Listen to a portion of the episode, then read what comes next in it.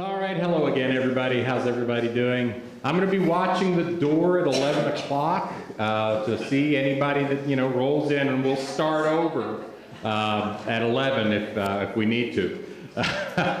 um, one other announcement. Uh, hopefully, everybody got the email that uh, that I sent it to. Uh, this Saturday, uh, we are having a uh, kind of a morning slash early afternoon meeting of all of the leaders of the uh, different programs that we run, the different ministries that we run here at uh, Morning Hour Chapel. So we're going to have the deacons, we're going to have uh, children's ministry, youth ministry, and praise team, and a couple of others that will be here. And our, the purpose for, for our meeting is, first of all, just to uh, gather together as one group, which has been very difficult to do uh, since the pandemic that started two years ago this week.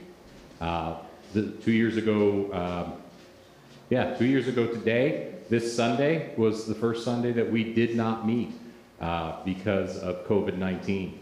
Uh, so we are trying to get things back to normal here, and uh, one of those things we're going to do is we're going to get together as ministry leaders just to talk about what uh, what has been happening in the church, the things that we need to do to um, kind of forward this idea that we want to carry the light of Christ into our community.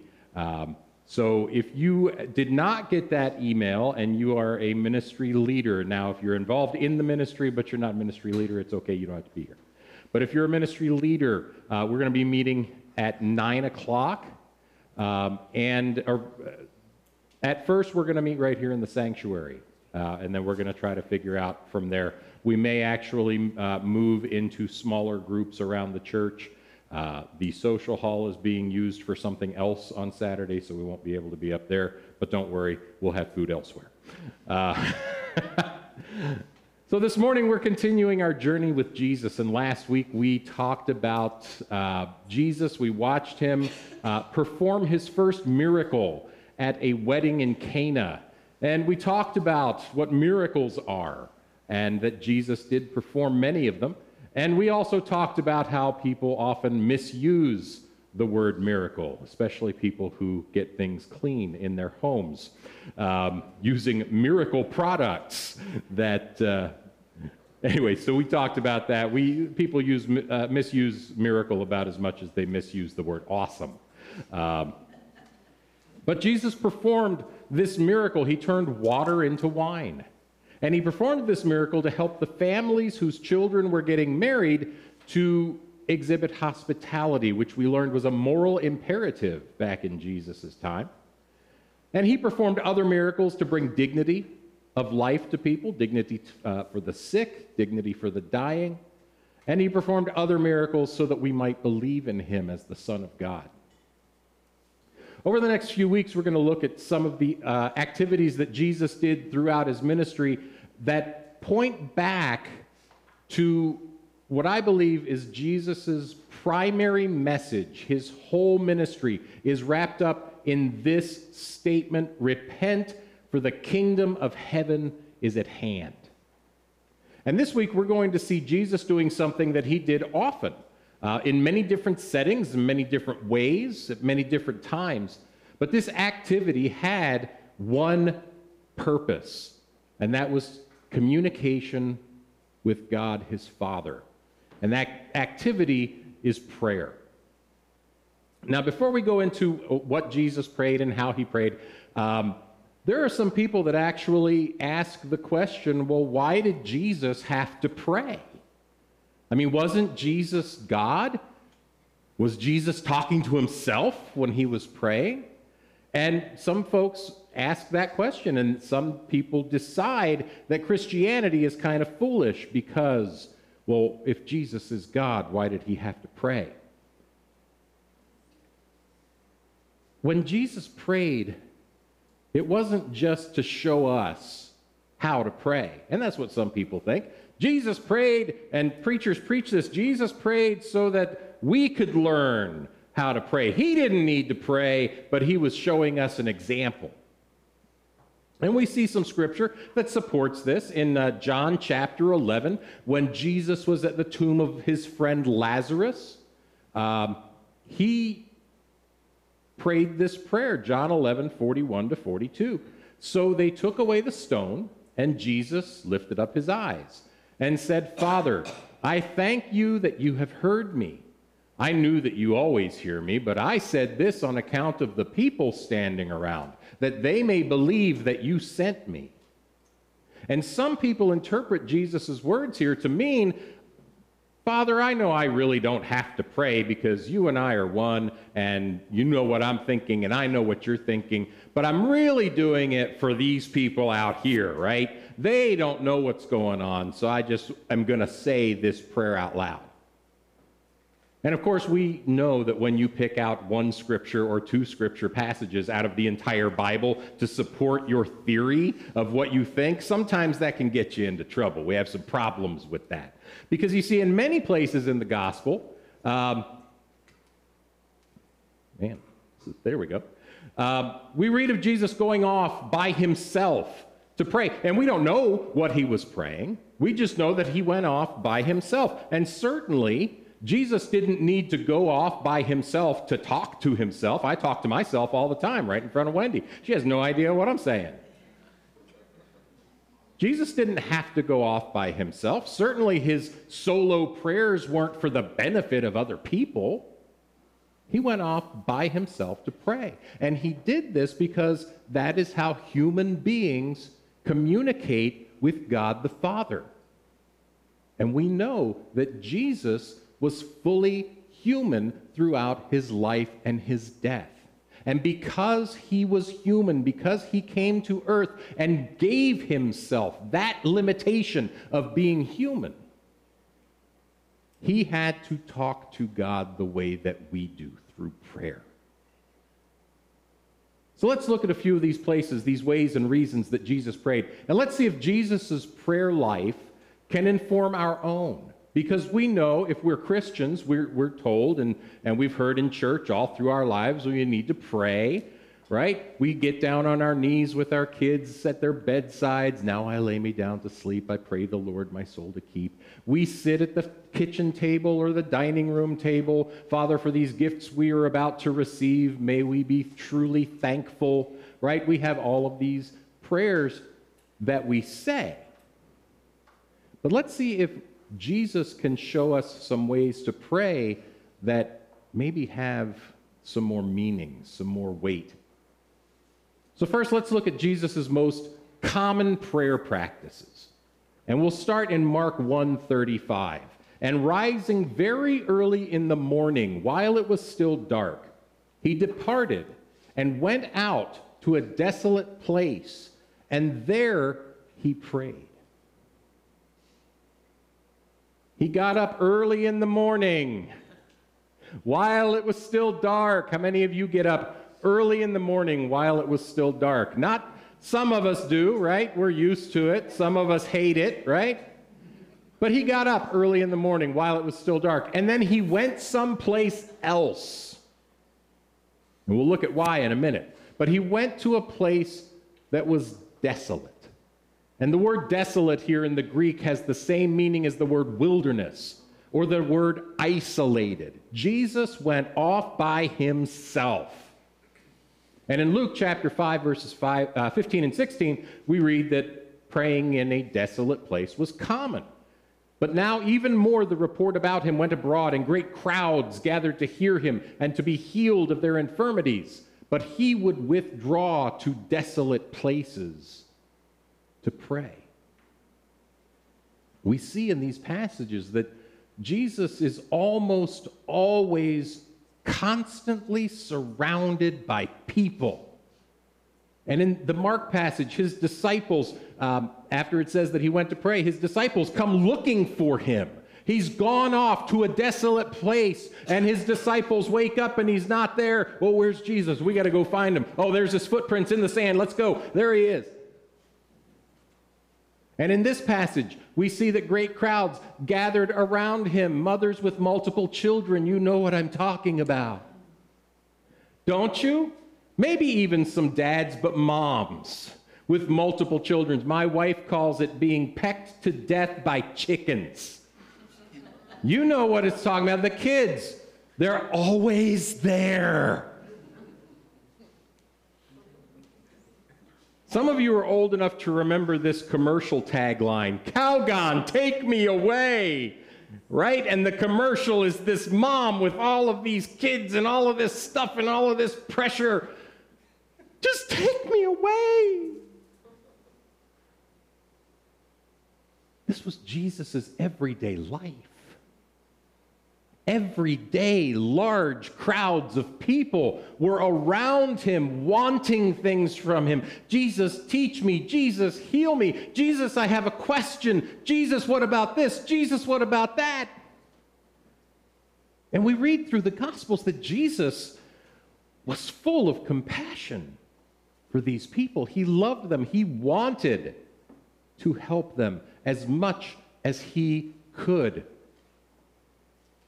but Jesus knew that he could not be fully present for those people if he didn't get away and pray to his Father and spend some time communicating with him.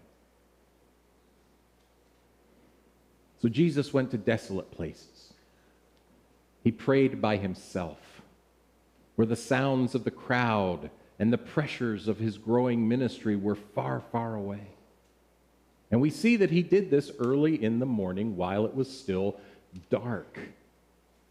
And sometimes the only time we have, the only time that we feel that we have to ourselves is in that early morning time. Right? We wake up, grab a cup of coffee, take a shower, get dressed, before the kids wake up, before the husband needs you to sew something, before somebody's asking, Where are my keys? Where are my books? Where's my other shoe? We have that time, that first thing in the morning time. And then things get loud. And we have the kids, and we have the husbands, and the wives, and the bosses, and we have the emails, and the texts, and the phone calls, and all the pressures of the day just kind of weighing us down, and all of this noise coming at us from all directions. And that's when we try to pray. When all of this noise is coming, kids, you know what I'm talking about. God, help me on this test. I've got all of this knowledge in my head and it's all rolling around and I have no idea what these questions mean. But we try to pray while all of this noise is happening. And part of praying is listening for the voice of God. And how are we going to listen for a still small voice when everything is coming at us from all directions like this? God's voice invariably gets lost, or we just don't take enough time to listen for him because other pressures, other things we got to do. If we take some time away from everything else, and if that means getting up very early in the morning while it is still dark and going someplace, take a walk Get in your car and drive someplace where you know nobody can find you. And just take some time to talk to God and then make sure you have enough time to listen for Him to answer. How many of you have ever heard God answer you when you were praying? Anybody? Two times this has happened to me of all of the hours and hours and hours that I've ever spent praying. Two times, and it was because I took the time. I got away. And I just sat in silence and took that time to listen for his voice. Because when he has the opportunity to talk to us instead of us just talking at him, he's going to answer. He's going to tell us what we should be doing. He's going to tell us what he wants us to know. And I encourage you, find those times where you can just get away and be silent with God. It's the primary reason that we see Jesus praying. In Luke chapter 6, verses 12 to 13, he needs an answer to a question. And in Luke chapter 6, we read in, the, in these days, he went out to the mountain to pray. And all night, he continued in prayer to God. And he was praying for something very specific. He needed an answer to a specific question. And when day came after his night of prayer, he called his disciples and chose from them 12 whom he named apostles. Jesus spent all night on the mountain to ask the Father, Who are my guys? Who should I choose as my apostles? And he spent that night there and he listened for God to answer him.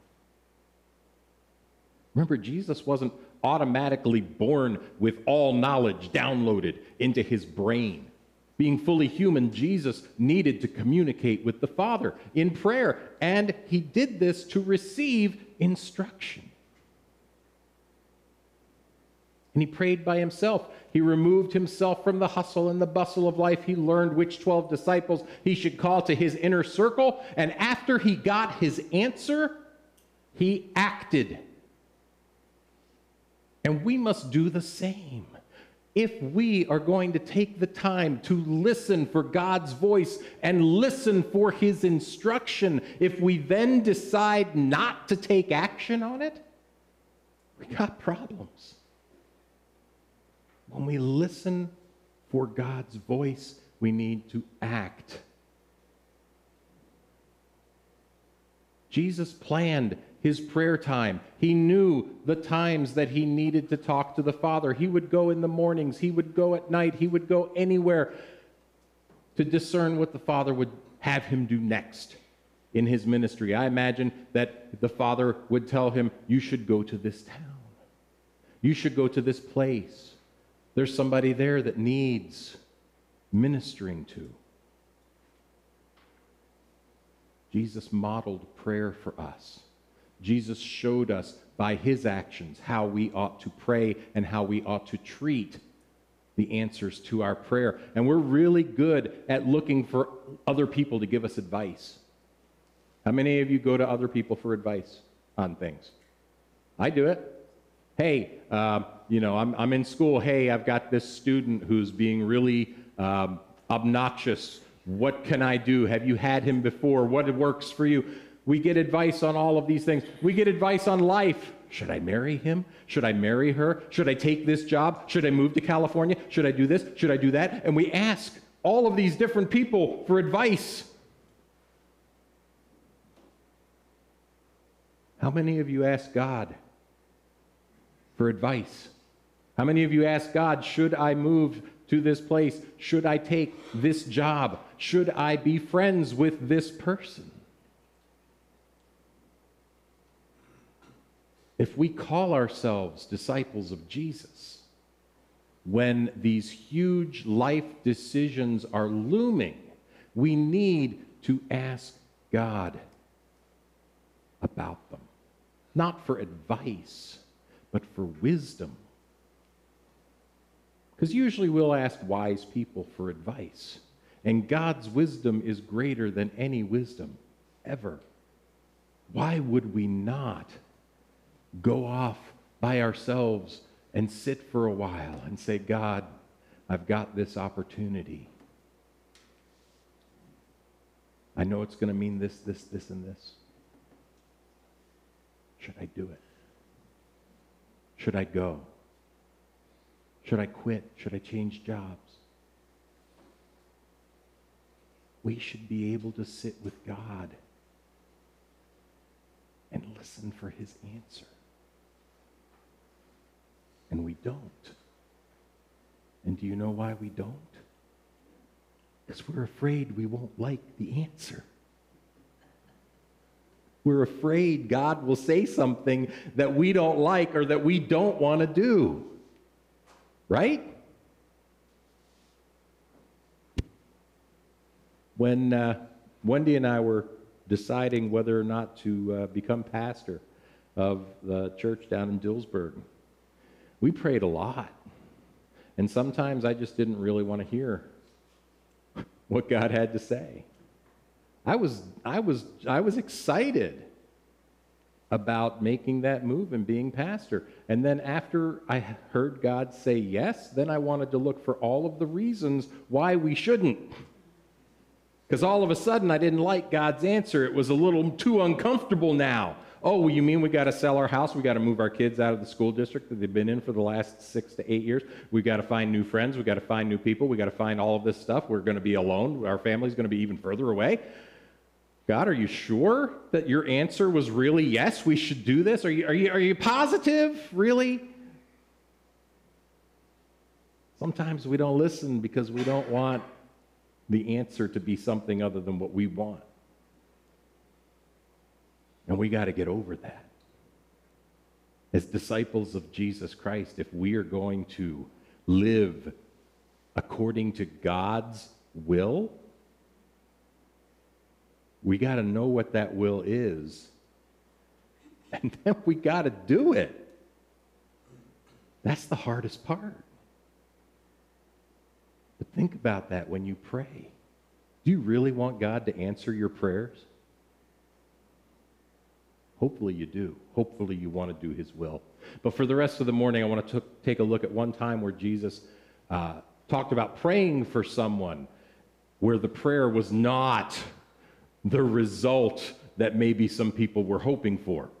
And during the Last Supper, we read about all of these things that Jesus did. Uh, but at one point, he's sitting there, he's talking to his disciples, and about a great many things. He talks about his, you know what the future is going to look like. He talks about that he's going to prepare a place for them, and that he's going to come back and he's going to take them to himself.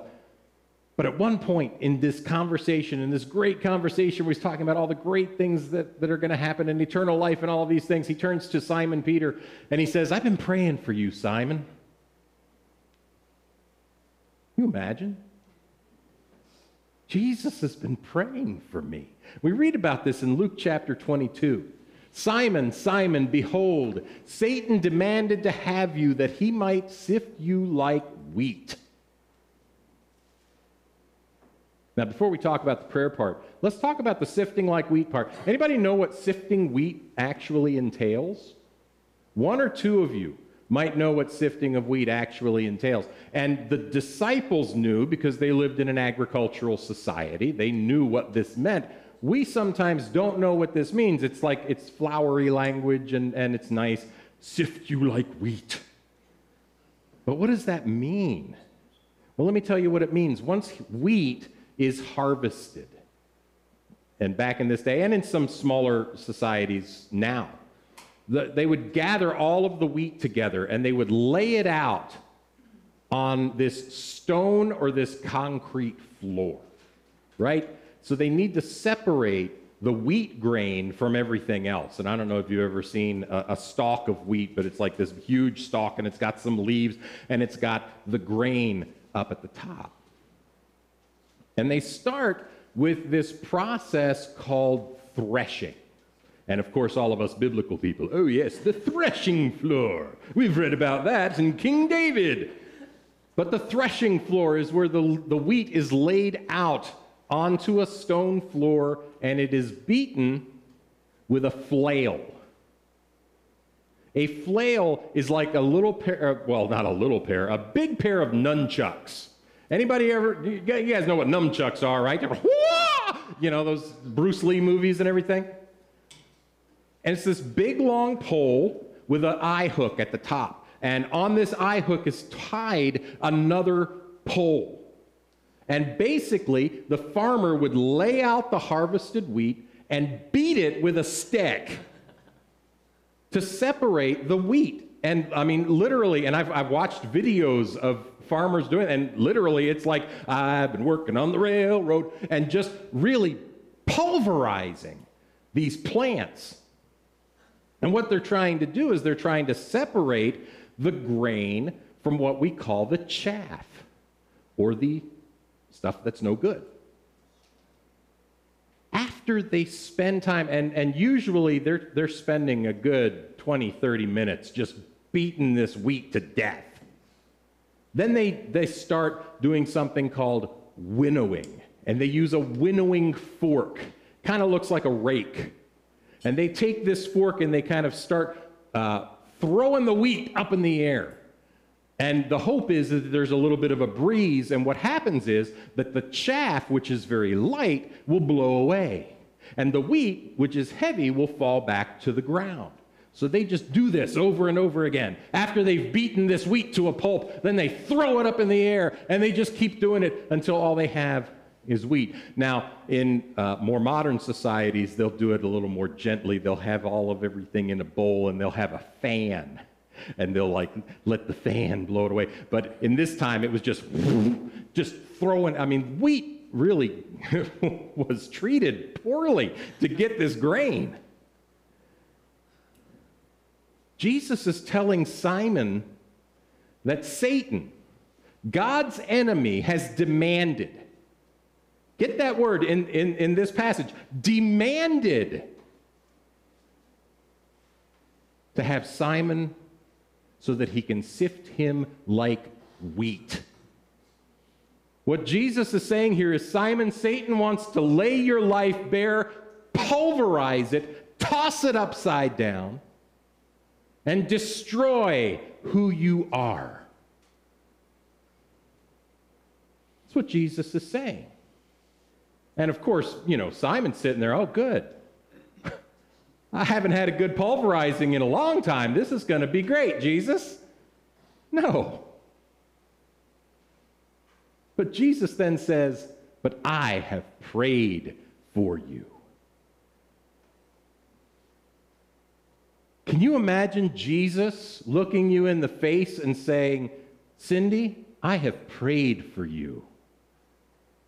How would that make you feel? Yes. That's exactly how I imagine Simon reacting to this. Yes, Jesus is praying for me, and Satan wants to get me, but he's not going to get me because I'm on Jesus' side. Woo-hoo! Thank you, Jesus. Thank you for praying for me. Hold on, Simon. Let me finish my statement.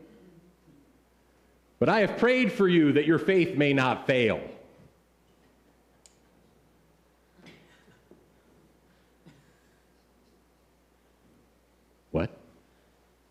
Hold, hold up a minute, Jesus. You're, you're actually going to let this happen?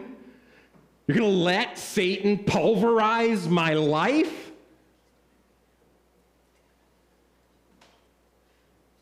Jesus prayed that when Satan does his worst to destroy Simon, that Simon's faith will not fail.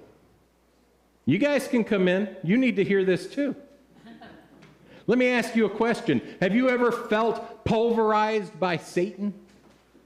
Have you ever been in a place in your life where everything seemed to be crashing down on your head? And after it crashed down on your head, that's when the fun started. That's when thing, people just started coming and beating you and throwing your life in the air. You ever felt like that? Anybody? Just me? Okay. Now imagine somebody comes up to you and says, You know, I, am praying for you. Not that the pulverizing will stop, but just that you'll come out strong on the other side of it. we don't usually think that way when we pray. Our gut reaction when somebody tells us that they're going through this time, I'm going through a hard time, Satan is really attacking me. And what is our prayer? God, please take this away from them. Protect them from Satan. Take the cancer away. Take the heartache of this divorce away. Take the things away. Change these things so that this person doesn't have to go through whatever it is that they're going through. Calgon, take it away. It's not necessarily a bad thing to pray that way. Obviously, we don't like to watch our friends and our family in pain.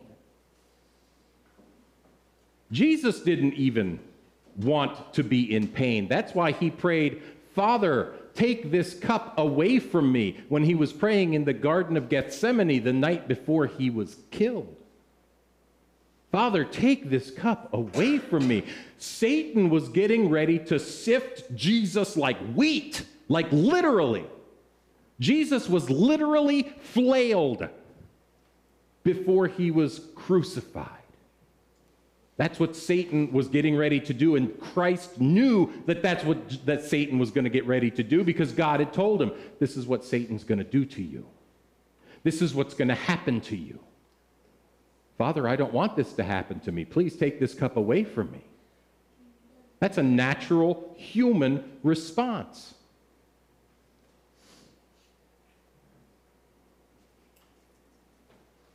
Jesus knew what Peter was about to go through.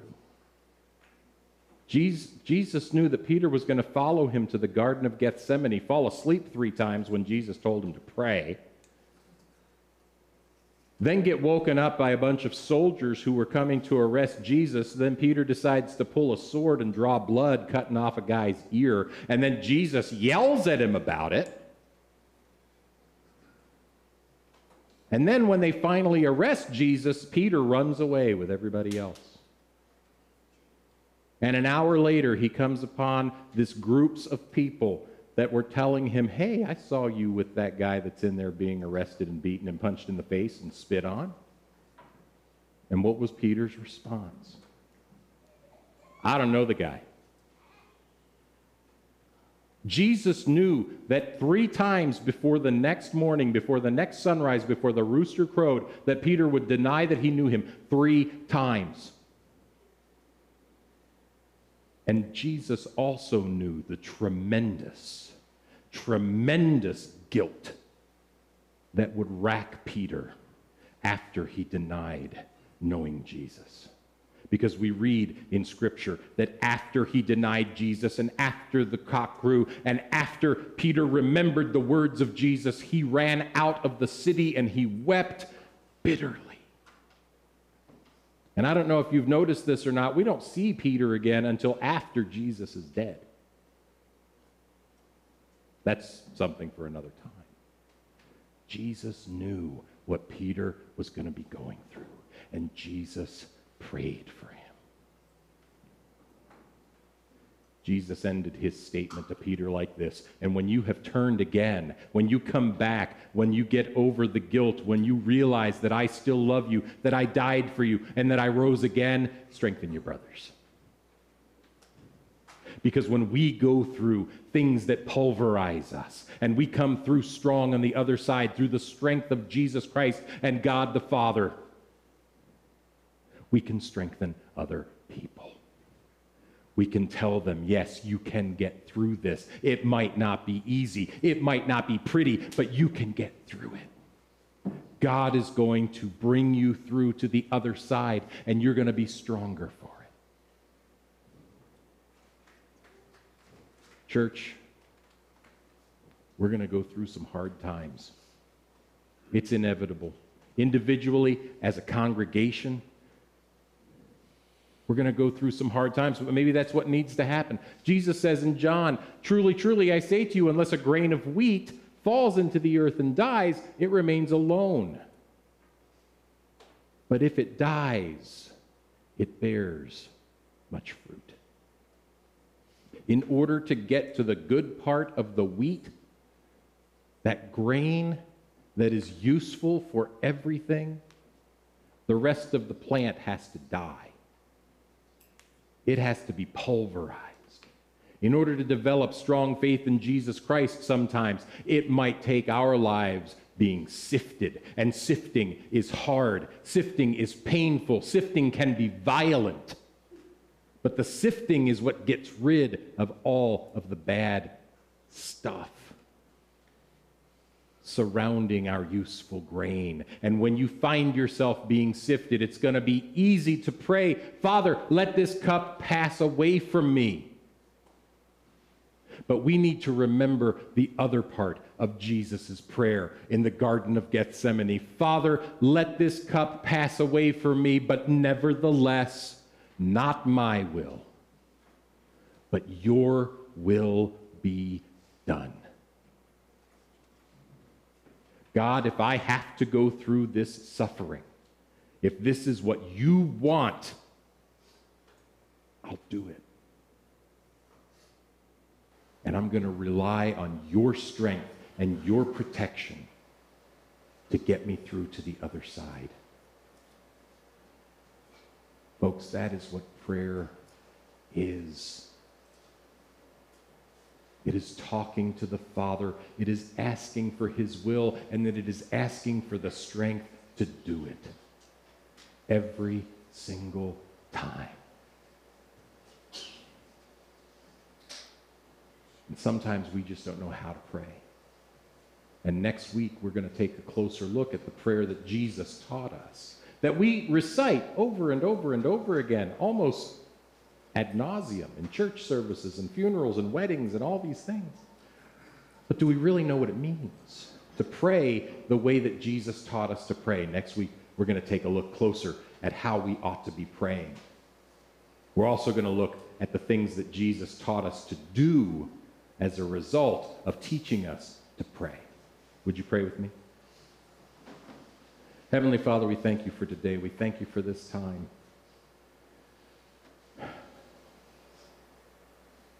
Father, life is loud. Life is noisy. The cares of this world and the stresses and all of the things that come down on our heads, on our shoulders. It's sometimes almost too much.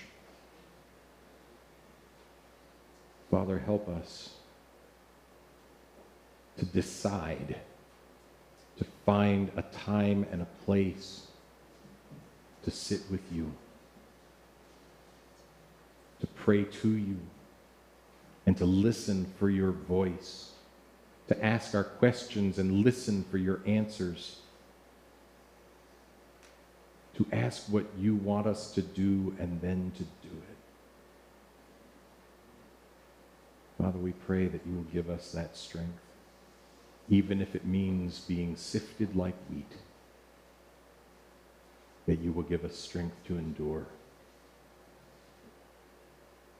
Father, we thank you for sending your Son, Jesus Christ, to be sifted like wheat, to be completely destroyed so that you could raise him from the dead and promise us eternal life. Thank you, Father. Amen. Find a time, find a place that you can be quiet with God. Take time to sit and talk to Him. Take time to sit and listen for His voice. I promise you, He will talk to you. God bless you this week.